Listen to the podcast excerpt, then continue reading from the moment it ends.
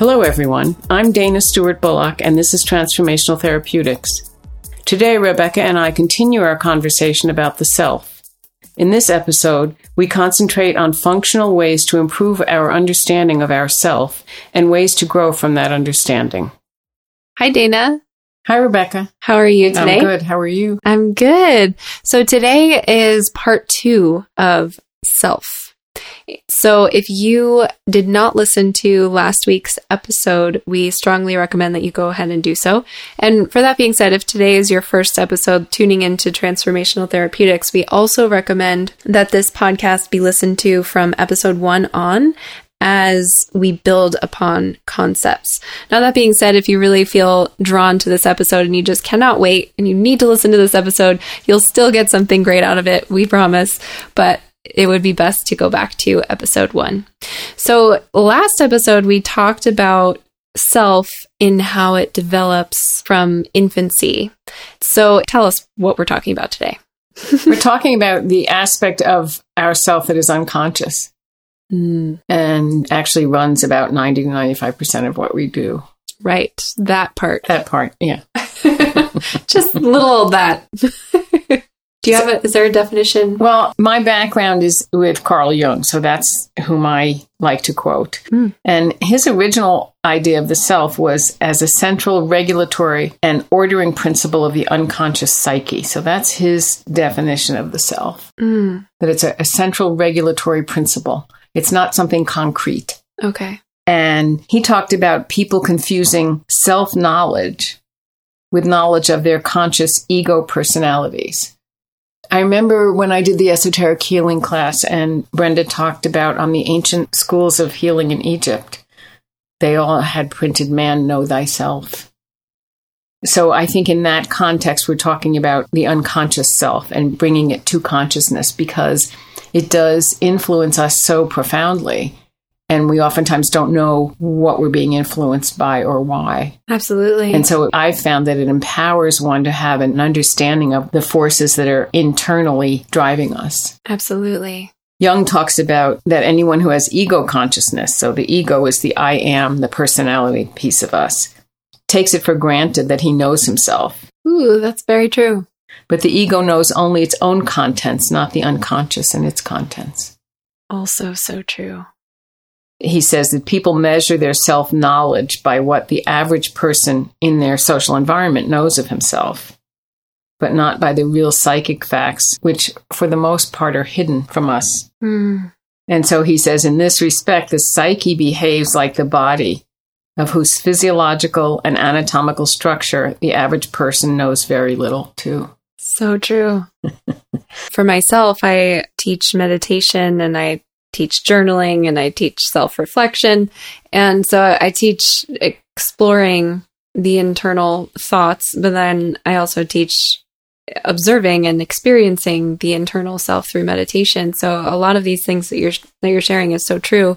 I know for myself, when I came to meditation before I had done any of that work, I believed myself to be a lot of the things that were merely just stress that was built up in my body. But I thought that was my identity, that like that first statement that you said, that self thought that I knew myself until I started realizing that those were just layers that were peeled away and there was much deeper things available underneath. And it's interesting that you took that route. I took the route of dreams and dream interpretation. And according to Jung, one of the best ways to find out what's happening in your psyche is through dream imagery and dream interpretation. So you're doing it with meditation, and I did it with dreams. So it's really going into another, in many ways, dimension. Absolutely. To learn more about your true self and your true unconscious self. Could you tell us a little bit about the dream work? My understanding is, in this paradigm of Jung, that in a dream, everything or every person in the dream is an aspect of yourself. So it's actually, Clarissa Pinkola Estes talks about dreams being a letter from home. And so it's a way of becoming more conscious of the forces that are driving you. I have been in Jungian analysis, but when I first started this, I gathered all kinds of books of symbolism. So what I would do is I'd have a dream and I would immediately write it down upon awakening. and sort of knowing that everything in the dream was an aspect of me, I would start looking up the symbolism of the different characters or things in the dream. And when I would look them up in books of symbolism, dictionaries of symbolism, there would be oftentimes different definitions. And the one that sort of felt right to me was the one I would use to interpret my dream. I love that. I've said over and over, I was raised by books. So I just sort of go to the books and look up the symbolism. In the context of seeing it as a letter from home, oftentimes I would go to sleep at night and ask a question before I went to sleep. And the dream would give me the answer. So it would be an answer from my unconscious that I would then have to interpret. And in interpreting it, I would have a better understanding of whatever situation I was in or problem I was working on. You've shared this with me before, and I love the piece of choosing the thing that jumps out at you when you're looking up symbolism and everything. But I also I've shared with other people what you've taught me about to look at all parts of the dream as aspects of yourself, which really does go hand in hand with what we were talking about last episode in regard to the self, that we come into this world believing that every single thing around us is, we don't differentiate ourselves from our surroundings. And also, even just through the model of transformational therapeutics, if you see people around you as an aspect of yourself to learn from, to represent something, to, if you see symbolism, if you see language, if you see everything around you as opportunities to learn, then that is so marvelous. So translating that to dreams really is just makes so much sense and takes it to a whole new level. And I found it very empowering. And what will happen is that whatever symbol definition that you choose, because it has a resonance with you, will actually correspond with your level of consciousness at that time. Right. You might go back years later and reinterpret it because you have more knowledge base. But I found it very comforting and very empowering to be able to interpret the dreams.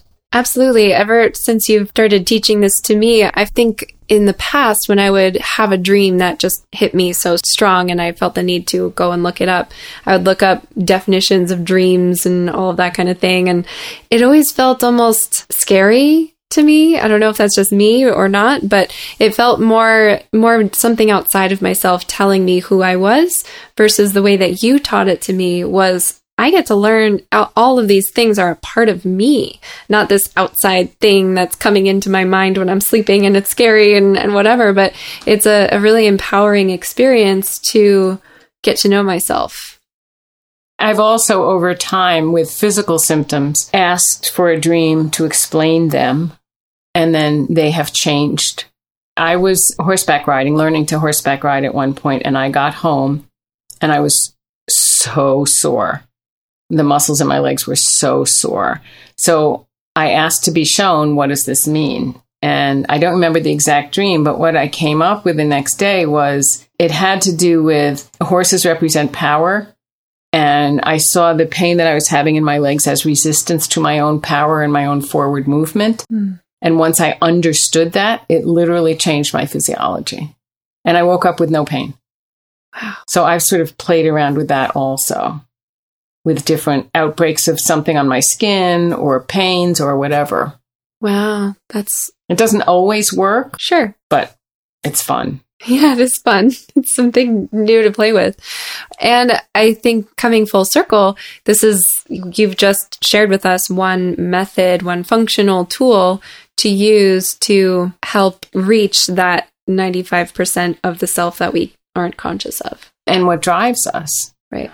In that instance, if I think about horses in that instance representing my own power and me being in charge of a horse and my own power, but I also started looking at pain as resistance. Mm. So I redefined pain. And then when I had the symptoms change in my own physiology, that to me was golden. That just meant I was on the right track. Right. So that's sort of how I combine all the different aspects of this model to help myself heal and move forward. Right. This episode we're talking about transformational therapeutics because that's what it's really doing, right? It's a tool, a model to help us get to what is driving us, discover what that is, and change it if we so choose. Transform it if we so choose. Exactly. Can we call upon some other ways that we can use transformational therapeutics to get to know the self, the true nature of ourselves, so that we can become full of ourselves and show up in the world in the way that we want to, show up in our physiology in the way that we want to, in our relationships? Like, how else can we use transformational therapeutics?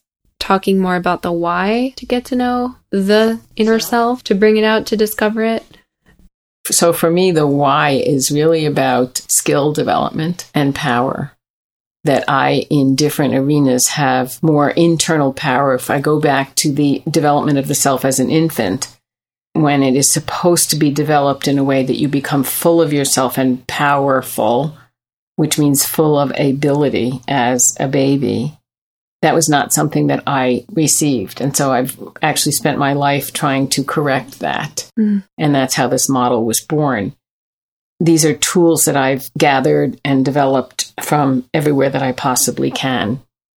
And for me to have an understanding of the forces, the unconscious forces that drive us, that are ourselves, gives me a sense of ease, comfort, and power that allows me to be more efficient in the world itself and in relationships, in every aspect of life. Absolutely. And what the world throws at us, being in this world and the traumas and dramas and whatever, to have skill in the face of them, to me, is just really important. For sure, because the more skill that you develop, the more power you have, the more you can be there for yourself through anything. And the more you can move through obstacles rather than see them as complete stops. And on the other side of those obstacles are often more discoveries about yourself, a stronger sense of self, a stronger connection to things that are important to you, maybe that you didn't even know about. And it enables me to help others. I mean, that's really been my focus, is to serve. And I can't serve others if I'm not serving myself. I've never asked anybody to do anything that I haven't already done with myself. So I have an understanding of it. I remember many years ago, Brenda Johnston, who taught esoteric healing, said there are 4 questions we all should answer while we're on the planet. Who are you? Where did you come from? Why are you here? And where are you going? At that point, in the 80s, I answered it, and the answers have slightly altered over time, but there are 4 really good questions to ask yourself. Absolutely. They're big questions. I feel like a lot of us might have a question mark at the end of those questions, but I think that's a powerful thing to ask. And it's interesting to come back to last week's episode about self, that just further showing, like what you just shared, that you cannot serve others if you're not serving yourself first. And the way that we learned that a mother who's dysregulated and is disconnected from herself really can't regulate her child with the skills that she doesn't have. And that pattern just keeps going and going and going. So by knowing that, to me, that just gives me so much more inspiration to lean into the discomfort of looking at a dream that might have scared me or something like that, or lean into the discomfort of getting curious about something that held a charge in a conversation that I had with somebody, that, maybe that's something within myself that I can explore and I can heal. Because what if I do, then maybe that means that I can heal something within me and then also help others do the same. And can I go back a bit to the dream interpretation? I neglected to mention this when you just said, instead of the dream causing me to be fearful, I found that in dreams, that what the dream was explaining was a feeling that I had. So if I had a feeling of, if I woke up in terror, the dream was actually explaining to me where the terror came from, if I could interpret the dream. And so it was a way of assuaging my own terror. If I woke up in joy, the dream had to do with that. So the dream actually explains an emotion that you're having. And if you go to sleep asking, let's say you have a fear, asking about the fear, and you have the dream, that will be the answer. You may not be able to interpret it, but you can start. It applies to the emotion that you wake up with. So if you wake up with a nightmare or whatever, then that's an indication that the dream was showing you something that you've been afraid of? Or that the fear applies to. A nightmare is fear. I mean, it's just pure fear. Right. So it's explaining in its own dream language what the fear is about. Question, what if you don't dream? Everybody dreams. I'm afraid everybody dreams. Not everybody remembers it. Yeah. You can train yourself. You can ask to be shown. It takes perseverance. Because I thought I never dreamt. And then there was a long period of time, probably 25 years, where I dreamed a lot. I don't dream as much now. I'm not sure if that's because of how old I am or because I'm doing all this other work. But you can train yourself to dream. And usually you dream in what's called the hypnagogic state, which is the state between sleep and wake. It's during, I think it's during REM sleep, but it's usually early in the morning, right before you wake up, right, that you're dreaming. And dreams also have a function of clearing stuff out. And the way I interpret them is from a Jungian standpoint. So that may be different from other people's, but this is what has worked for me. Sure. Well, and I just love it as a tool, whether it's something you're familiar with or not. To me, it was like a exciting new way to interpret dreams. And to me, it was a no-brainer to give it a shot. Why not? Right. Let me just explore for a moment and imagine if every single object and everything in this dream were a representation of me, what could I learn with this? And that'll take me places. Sometimes when I couldn't really come up with a good definition or a good symbolic definition, I would just call a friend and say, let's say I dreamt of what does a bat mean to you? And she would reel off, and it's like, oh, there's one. So it's not always in the dictionary, but you just keep asking. Yes, I'm so glad you brought that up, because you've shared that with me before, and you've done that with me too over the years, that you'll just randomly say, well, hey, what does this mean to you? And I love that, because I think that's something that never would have occurred to me to do. I know that's something that would never would have occurred to me before you taught me that. Because people have such different perceptions. Right. And they may have a perception that I don't see and I want to know. And so, yeah. And then when they say it and it jumps out at you, that's a sign that, oh, okay, that was the message. Right. That's the point. The other aspect of this, and I think I've spoken about this, is to really define what projection is. We talk about projection in psychology. And projection is when there is something in your unconscious that you're not aware of that you then attribute to someone else. Right. So if I say, Joe Blow, he's always so angry, and I think I'm not angry, but it carries a charge. If it carries a charge for me, then it is in me, and I've projected it. So it's a gut punch. But I think it's a really important one. But if you want to grow and change, that's how it works. Yeah. And we are spending so much time in this day and age blaming everybody else for all of their craziness. Right. And if we just saw what it is that gives us a charge, then it's in us. And then we can change it in us. Right. And to me, that's so empowering. It's the lack of power that really slays me. The inability in the face of something, particularly in the face of feelings. Absolutely. And I think while it is a gut punch to think, oh, that thing that was bothering me so much is actually in me, that can be pretty hard to deal with. But as soon as you do, there's an immense amount of relief available, because before I was just so frustrated and powerless, believing that it was this person. And so that means I need to either like cut this person out of my life or change this person or just maybe make them be a different way, whatever it is, rather than recognizing, wait a second, this is within me. Now I can actually clear it in a way that this person can change or not. It doesn't matter, but I get to feel better within myself. Yeah, and that to me is, I've talked about regulation over all of these podcasts. That to me is a form of self-regulation. I mean, it's not in the typical way that it's defined, but I'm unregulated if I'm ticked off that somebody else is ticked off. Right. And if I own it and look inside of myself, and I can use that other person as a teacher and watch them and say, oh, that's in me because it's really bothering me. Yeah. And if we all did that, can you imagine how different the world would be? Oh, my goodness.